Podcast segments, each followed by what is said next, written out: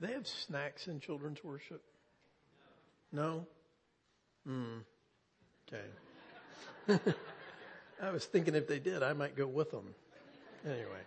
Um, okay, we uh, have begun uh, back again our uh, look into the Old Testament book of Numbers. Last week we looked at Numbers chapter 11, verses 1 through 3, at uh, kind of the first complaint uh, of the uh, God's people. And today we're going to look at uh, the second complaint, actually more than second complaint. There's a number of complaints by a number of complainers uh, in today's text. Uh, and it's quite a complex set of complaints that we need to unpack. Um, it, um, um, well, it's just a great passage. Um, as again, one of the things that I always say to my kids when they say, "How can you believe the Bible?" and one of the ways I can say that I believe the Bible is this seems like a pretty accurate description of reality to me. Complaining, and so uh, looks like the people I know, and uh, looks like me. So um, maybe you'll find yourself in this text today. I don't know. Uh, uh, Numbers chapter 11, verses 4 through 35. The text is uh, in the bulletin and also up on uh, the screens behind me. This is the Word of God, and we should hear it and respond to it as such this morning. Now, the rabble that was among them had a strong craving. And the people of Israel also wept again and said, Oh, that we had meat to eat. We remember the fish we ate in Egypt that cost nothing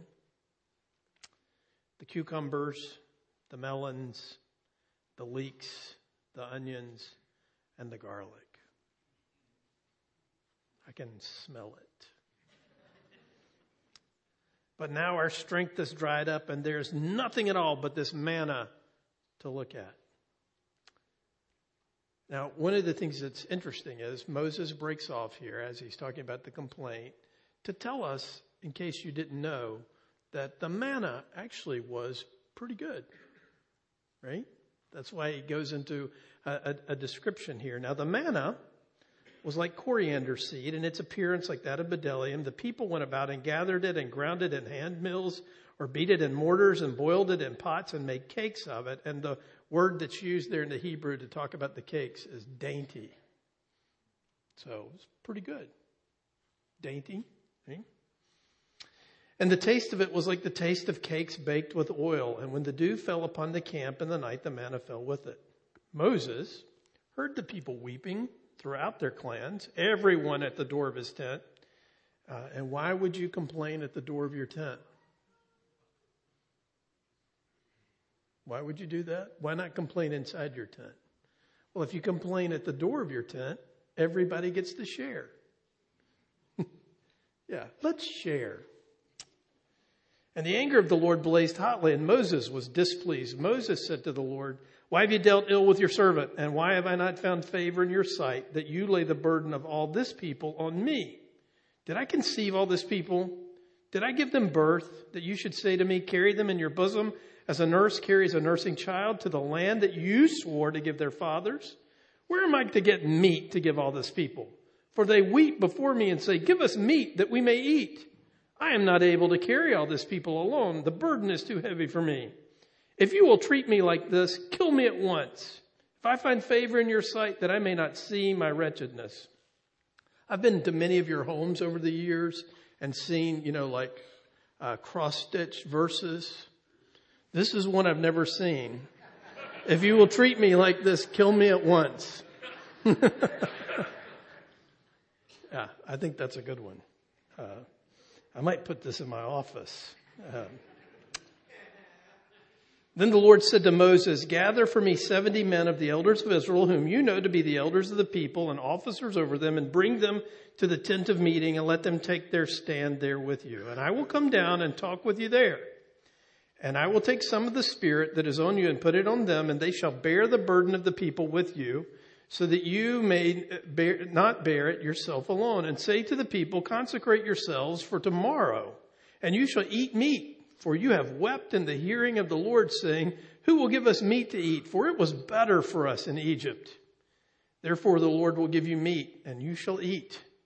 You shall not eat just one day or two days or five days or 10 days or 20 days, but a whole month until it comes out at your nostrils and becomes loathsome to you because you have rejected the Lord who is among you and have wept before him saying, why did we come out of Egypt?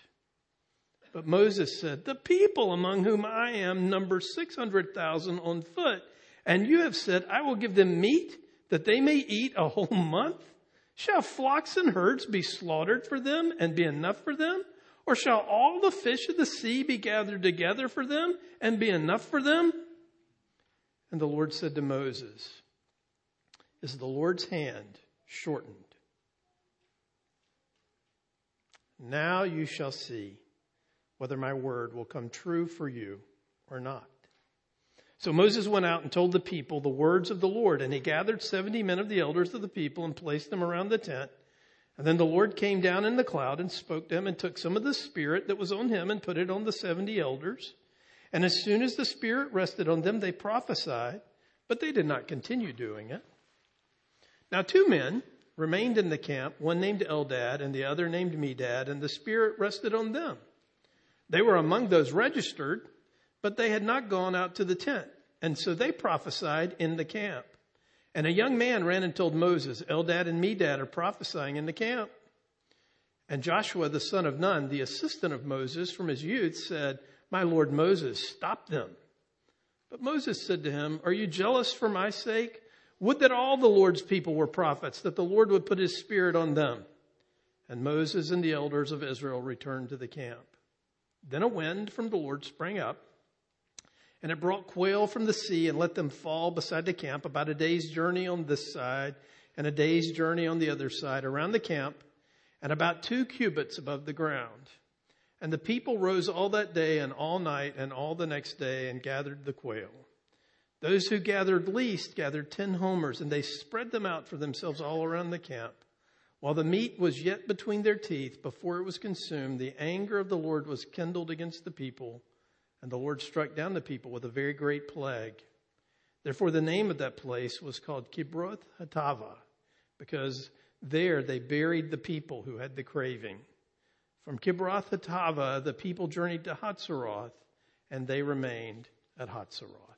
So, quite a quite a, a profound passage, and uh, one that is uh, well, it's really hard to read, isn't it? And the and the reason why it's uh, it's hard to read is, um, well, we'll get into that um, a, a, little bit more. But I'm sure for many of us, this was a this was a challenging passage in in many ways. Um, I don't know if you've followed the news at all this week, uh, the last couple of weeks. Maybe you didn't need to follow the news. Maybe this happened to you, but uh, the flu season this year is the worst it's been in years. Um, about three times as many reported flu cases so far this year as the same time as last year. It's bad, right? Yesterday I was at the gym and I was running on the treadmill and the guy next to me was coughing a lot. Now, this concerned me because I, uh, uh in a moment of trying to figure out how this works, I Googled, you know, show me what it looks like when somebody coughs or sneezes so you can see the cloud of virus and how it spreads. So I did that and I was like, wow, wow, it's everywhere. Just like these quail are several feet deep, viruses are several feet deep all around us right now.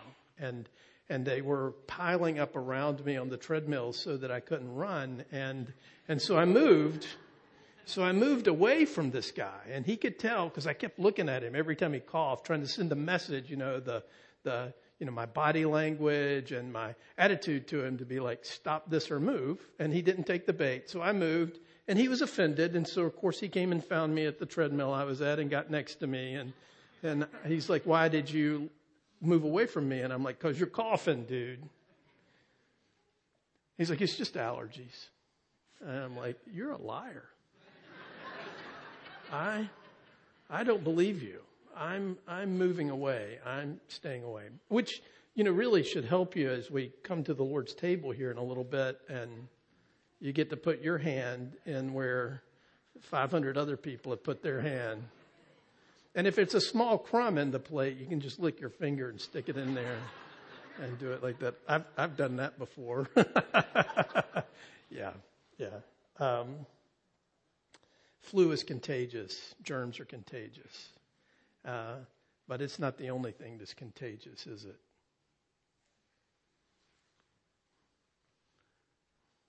It's not the only disease we catch from one another, is it? Right?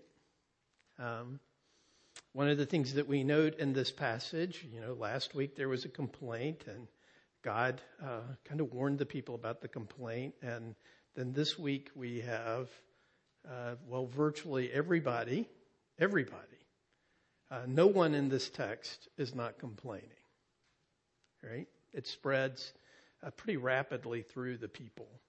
And again, I want to be careful about how I say this because one of the things that happens to us is when we read this text and we, we read the, read Paul's commentary from 1 Corinthians 10, and our tendency when we look at this and we hear these complaints and we see this is to stand in judgment. Right? To look at those people and say, shame on them for complaining. I would never do that. They're, they're so bad. Their complaining is so bad. I would never do that, right? But the truth of the matter is the way, the way we have to see this and the way we have to kind of unpack this is, is actually to see ourselves as what, that's what Paul intended with his warning to us in and among uh, these people, God's people, the people that he delivered who are dealing and struggling uh, there in the wilderness uh, with their God and with their complaint. So we'll we'll we'll unpack this a little bit more and, and come at this.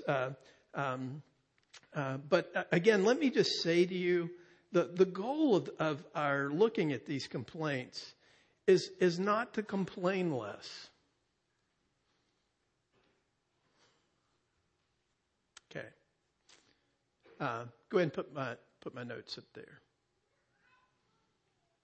So I came across this sentence this week when I was looking at this text, which is a great uh, summary of what's happening here. Example is important, sin is contagious, memory is selective, and diet is preoccupying. Right? I thought that is a great description of exactly what's going on uh, in, uh, in in in this in this text. So let's let's begin to look a little bit here and see what's going on and see what we can we can draw from this. So what we're told is the rabble uh, has a craving. Now, who is the rabble? Right? Is that just another description? No, there's there are people who came out with uh, uh, Israel out of Egypt who aren't really Israel, who aren't really a part of the people. We don't we don't know a lot about them, but what we know is for whatever reason they came and they have no real covenant connection to the people of God or to God himself. And so they immediately, after they've been out there for like 14, 15 months now, begin to complain uh, about, uh, about the manna, right? And so what happens is their complaint very quickly spreads. And so just like what, what, and this sounds like, you know, something that's very, would be very typical, right? They don't, they don't have the internet or anything like that to share their complaints with one another and build a complaining community. They just have the front door of their tent. And so they go outside the front door of their tent, probably eating the manna. And as they're eating the manna, saying, Wow, man, this manna, this is all I got to look at. I'm so sick of this manna. Are you tired of this manna? Man, manna. I'm so tired of this manna. I wish, I wish we had some meat to eat. You know what? It was better when we were in Egypt because we had meat to eat in Egypt. And you know what? We didn't even have to pay for it. well, of course you didn't have to pay for it. You were a slave, right? So, so it's way better in, in, in, their way of thinking. What, whatever situation they're in, they're living in freedom. They're living there in the wilderness. They're on their way to the, uh, to the promised land. And yet what happens to them is they look around and they, they, they don't like the variety of the food uh, that uh, that's there. And so what happens is they build a community, they build an identity around the fact that you know we're tired of the manna, we want meat to eat. And in fact, not only do we want meat to eat, but it would be it was better when we had fish and onions and leeks and melons and cucumbers and all that stuff back in Egypt than what we have now. Right? So very quickly they're complaining. Next slide. And so what happens is, is the complaint comes up to Moses. And Moses takes all of this upon himself. He looks at this and he thinks, you know, what am I supposed to do with this? Moses, it says he was displeased, right? And he says, why have you dealt ill with your servant? Why have I not found favor in your sight that you lay the burden of all this people on me? Did I conceive all this people? Did I give them birth that you should say to me, carry them in your bosom as a nurse carries a nursing child to the land that you swore to give their fathers? Now, now you won't find that verse anywhere where God came to Moses and said, Moses, I want you to carry my people in your bosom to the promised land. He, God, God never said that to him. That's, that's Moses like, hey, God, you know, give me a break here. Where am I going to get meat to give to all this people? For they weep before me and say, give us meat that we may eat. I'm not able to carry all this people. Anyway, you get it, right? He keeps going on. I am not able to carry all this people alone. We could spend a whole week just talking about that. Who, is he alone? Who's he talking to? The burden is too heavy for me. If you'll treat me like this, kill me at once. If I find favor in your sight that I may not see my wretchedness, right? And so, so what you see here is, is that is, if you could read this in, in uh, Moses' language, he refers to himself or uses the word I more than 20 times in his rant. I mean, he is, he is consumed with, with this and he, he sees what's happening and it is infuriating to him. It is discouraging to him and, and he sees himself as all alone. This is all on me. I don't have the resources to do this. I'm stuck. What am I going to do? And he immediately begins to blame God because Moses was doing just fine until God put him in this situation with this people and now he's stuck. Kill me now. It would be better for me just to be dead. I, you know, I, I can't get any meat for these people. I can't lead them. They're too heavy for me. Just kill me. Kill me now. Now, what's interesting about this uh, uh, is as, as we think about this, one of the things that we, we you, you might be tempted to think today is, well, you know, if I was those people and all I had to eat was manna, I might feel the same way. And that's, you know what? Good for you. There's some humility, right? You know, good, good for you. That's a, that's a good place to start. But you know what? Here's, here's the thing that you have to see about this. When they say, I'd rather go back to Egypt. It was better in Egypt. They're not just saying the food was better than in Egypt, but life was better in Egypt before this God came and lived among us. It was better for us because we could kind of do what we wanted to do even though we were in slavery. Now, now, now let's just, let's just look at this a little bit more because maybe, maybe you're like, yeah, those, those people are really bad. I'm not like that. Well, let's, let's, let's look at this a little bit more carefully. Why are the people there traveling from Sinai out of slavery in the first place? Because they cried out to God and said, will you deliver us? So he did. And now they're like, that was a bad idea. It was better when we had free food and we were slaves than it is to be where we are now. We would prefer that. And we would prefer not to have God living in the middle, uh, in the middle of our camp. We would prefer not to have it this way. We would prefer to be back, even though we, I know God, we cried out for deliverance. We didn't know what we meant. Right? And so what God's dealing with here is not just the issue that these people are upset about the food. This is not a, this is not a customer complaint. This is not a consumer complaint. This is a complaint where they say, you know what, we prefer another God and that God we prefer is ourselves. And beyond that, what is one of the things that you have to see about this is one of the, the, one of the kind of practical things that you you may have missed when you've thought about the story or as you've come across it today is the impression that the people give is all they have to eat is manna. But doesn't Moses say, are we going to kill all our flocks? Do you not remember how many thousands of sheep they had? Do you not remember how many thousands of cows they had? I mean, the, the fact of the matter is there's tons of food. God is simply giving them the manna to fill in the gaps. They, they have more than enough. And they have a variety of food to eat.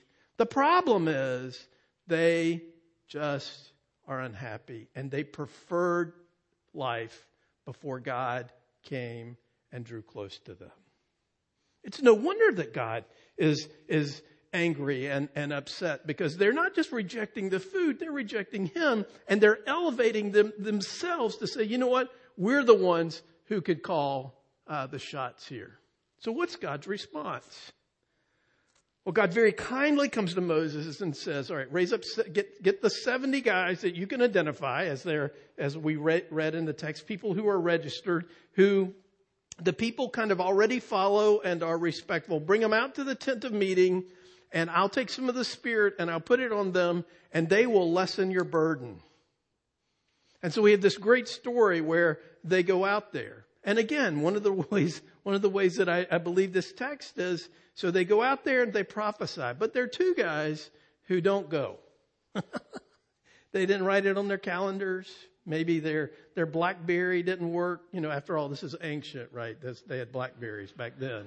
Nobody has that anymore, right? So, uh, it didn't work. They missed the appointment. But that doesn't keep God's spirit from falling upon them anyway. They're prophesying and a young man thinks, oh no, I need to tattle because they're doing something out of order and they shouldn't do it. And so he goes and he tells Moses and Joshua, Moses' assistant says, hey, you need to stop them. Now, why do you think he said you need to stop them? Is it because Joshua is super concerned about proper church order? Or is it because if this prophesying gets out of control and it's out of Moses' hearing, Moses' Moses's position of leadership here might be threatened? But one of the things that I admire about Moses, one of the things that I think is great about him is that he has the humility to say, you know what? Or maybe not the humility, I don't know, but he's like, I wish all of God's people prophesied. Because you know why? If they're prophesying, they're not complaining. Right? I'll take that. Even if, even if it puts me uh, in a bad light. Even if these people might actually prefer their leadership over mine. I'll take. And so not only does, does God uh, meet Moses' complaint by raising up these 70 elders and giving them a share of his spirit, he also sends quail. F- literally feet of quail. Uh, the, it says it, when the pe- people that got the least was like 11 bushels of quail. 11 bushels. That's the least that anybody took, right? Now, now, maybe, I, I, my guess is there was a time in this country where people knew what quail were and uh, they actually ate them. But now, I think you have to go to pretty fancy restaurants to get quail, right? Um, um, they're really good if you stick some sausage in them. Uh, of course, anything's good if you put if you put sausage in it. But uh, they're about this big when you take the feathers off of them. They're tiny. They're, they look like uh, dwarf chickens. Uh, tiny little drumsticks about this long.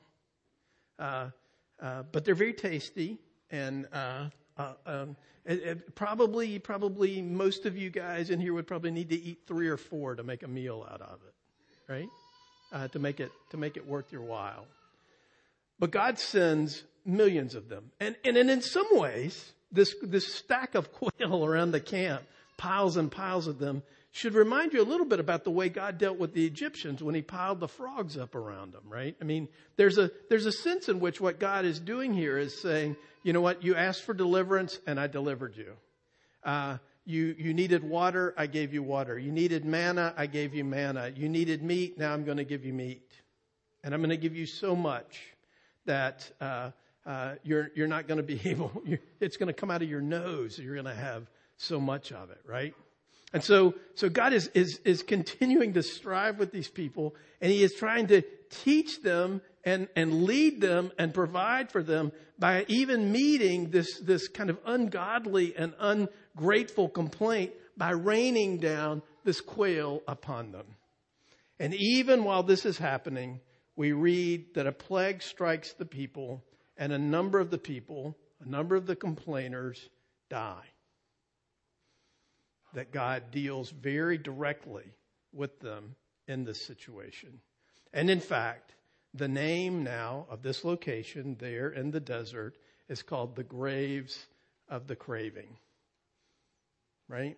Which is what a profound thing to think about, right? That this is, this is the place where the people who were craving, who had intemperate desires, ended up dying, right? So what to, what are we to make of this? Well, Paul seems to think in 1 Corinthians 10 that the problem here is not just a, a, a desire for a, um, a, variety of food, but the idolatry of self. So, so what's happening here is, is that the people have determined themselves that they know better, uh, and that their desires and their appetites and and their wants are are their God, and that this and not only are they their, their God, but they're justified in having them as their gods because they're the gods who are making their, themselves their gods. And so, you know, the fact is this other God who, who doesn't do things the way we want to and doesn't deliver the way we want to and who doesn't strive with us in the way we want to, who raises up leaders that we don't like, who does all of these sorts of things. You know what? We, we, we reject that God and we would rather go back to a time where there was no God like this in our lives. We'll manage just fine. And so what does, what does the Lord do here is the Lord is trying to, to shape and change and, and redirect these people. And so what he does is, is he, he gives Moses his elders, he gives the people their quail, he deals very directly and harshly with, with some of the complainers. And then what happens? There's another day and the people get up and they move to the next place. God doesn't stop. He doesn't quit. He doesn't say, this experiment in uh, monotheism or this experiment and, and trying to create a covenant people, this experiment of being a God to a people and having those people belong to me is not working out anymore. I'll let them go back and we'll come up with plan B. There's another day and another place and another time. And God continues to strive and to pursue and to discipline and to love and to care for these people. If he doesn't do that, then there is no redemption. And so God continues even with these people who look at him and say, we'd rather have another God. He doesn't give in to that complaint and he doesn't turn them over even more to that. Because here's the thing. What we would tend to think about this is, and the way we would tend to approach this is, you know, we need, and this is the way we tend to approach the gospel in this situation is, you know what, I shouldn't complain. And some of you, as I said last week, of tender conscience are thinking, I complain too much. I need to find a way to discipline myself to complain less. And, and what I need to do is I need to stop hanging out with the people who complain because it is, you know, honestly, part of, part of part of our issue with complaining is we complain at the fronts of our tents so that we can gather other complainers and so we can build some power and some sense of community, not around the God who loves us, who's leading us to the promised land, but to complain. There's a, there's a, there used to be a principle in, uh, that they used to teach us in church growth classes when I was in seminary called the homogenous something or other principle where you get groups of people who are alike together and uh, uh, they'll draw other people who are alike together. Well, with what, what, you know, if, if the thing that makes you alike with someone else is, I don't really like you, but at least we can agree that we like this less, then we can build a powerful community and change the world for the way I want it to be. Right? You know what it's like when you're around someone who's in a tough time, who's suffering, who's dealing with difficult circumstances, and they're encouraging, they're gracious. How awesome that is. And you know what it's like to come have a complaint and to begin the search to see if you can find someone else who shares that complaint with you. Right?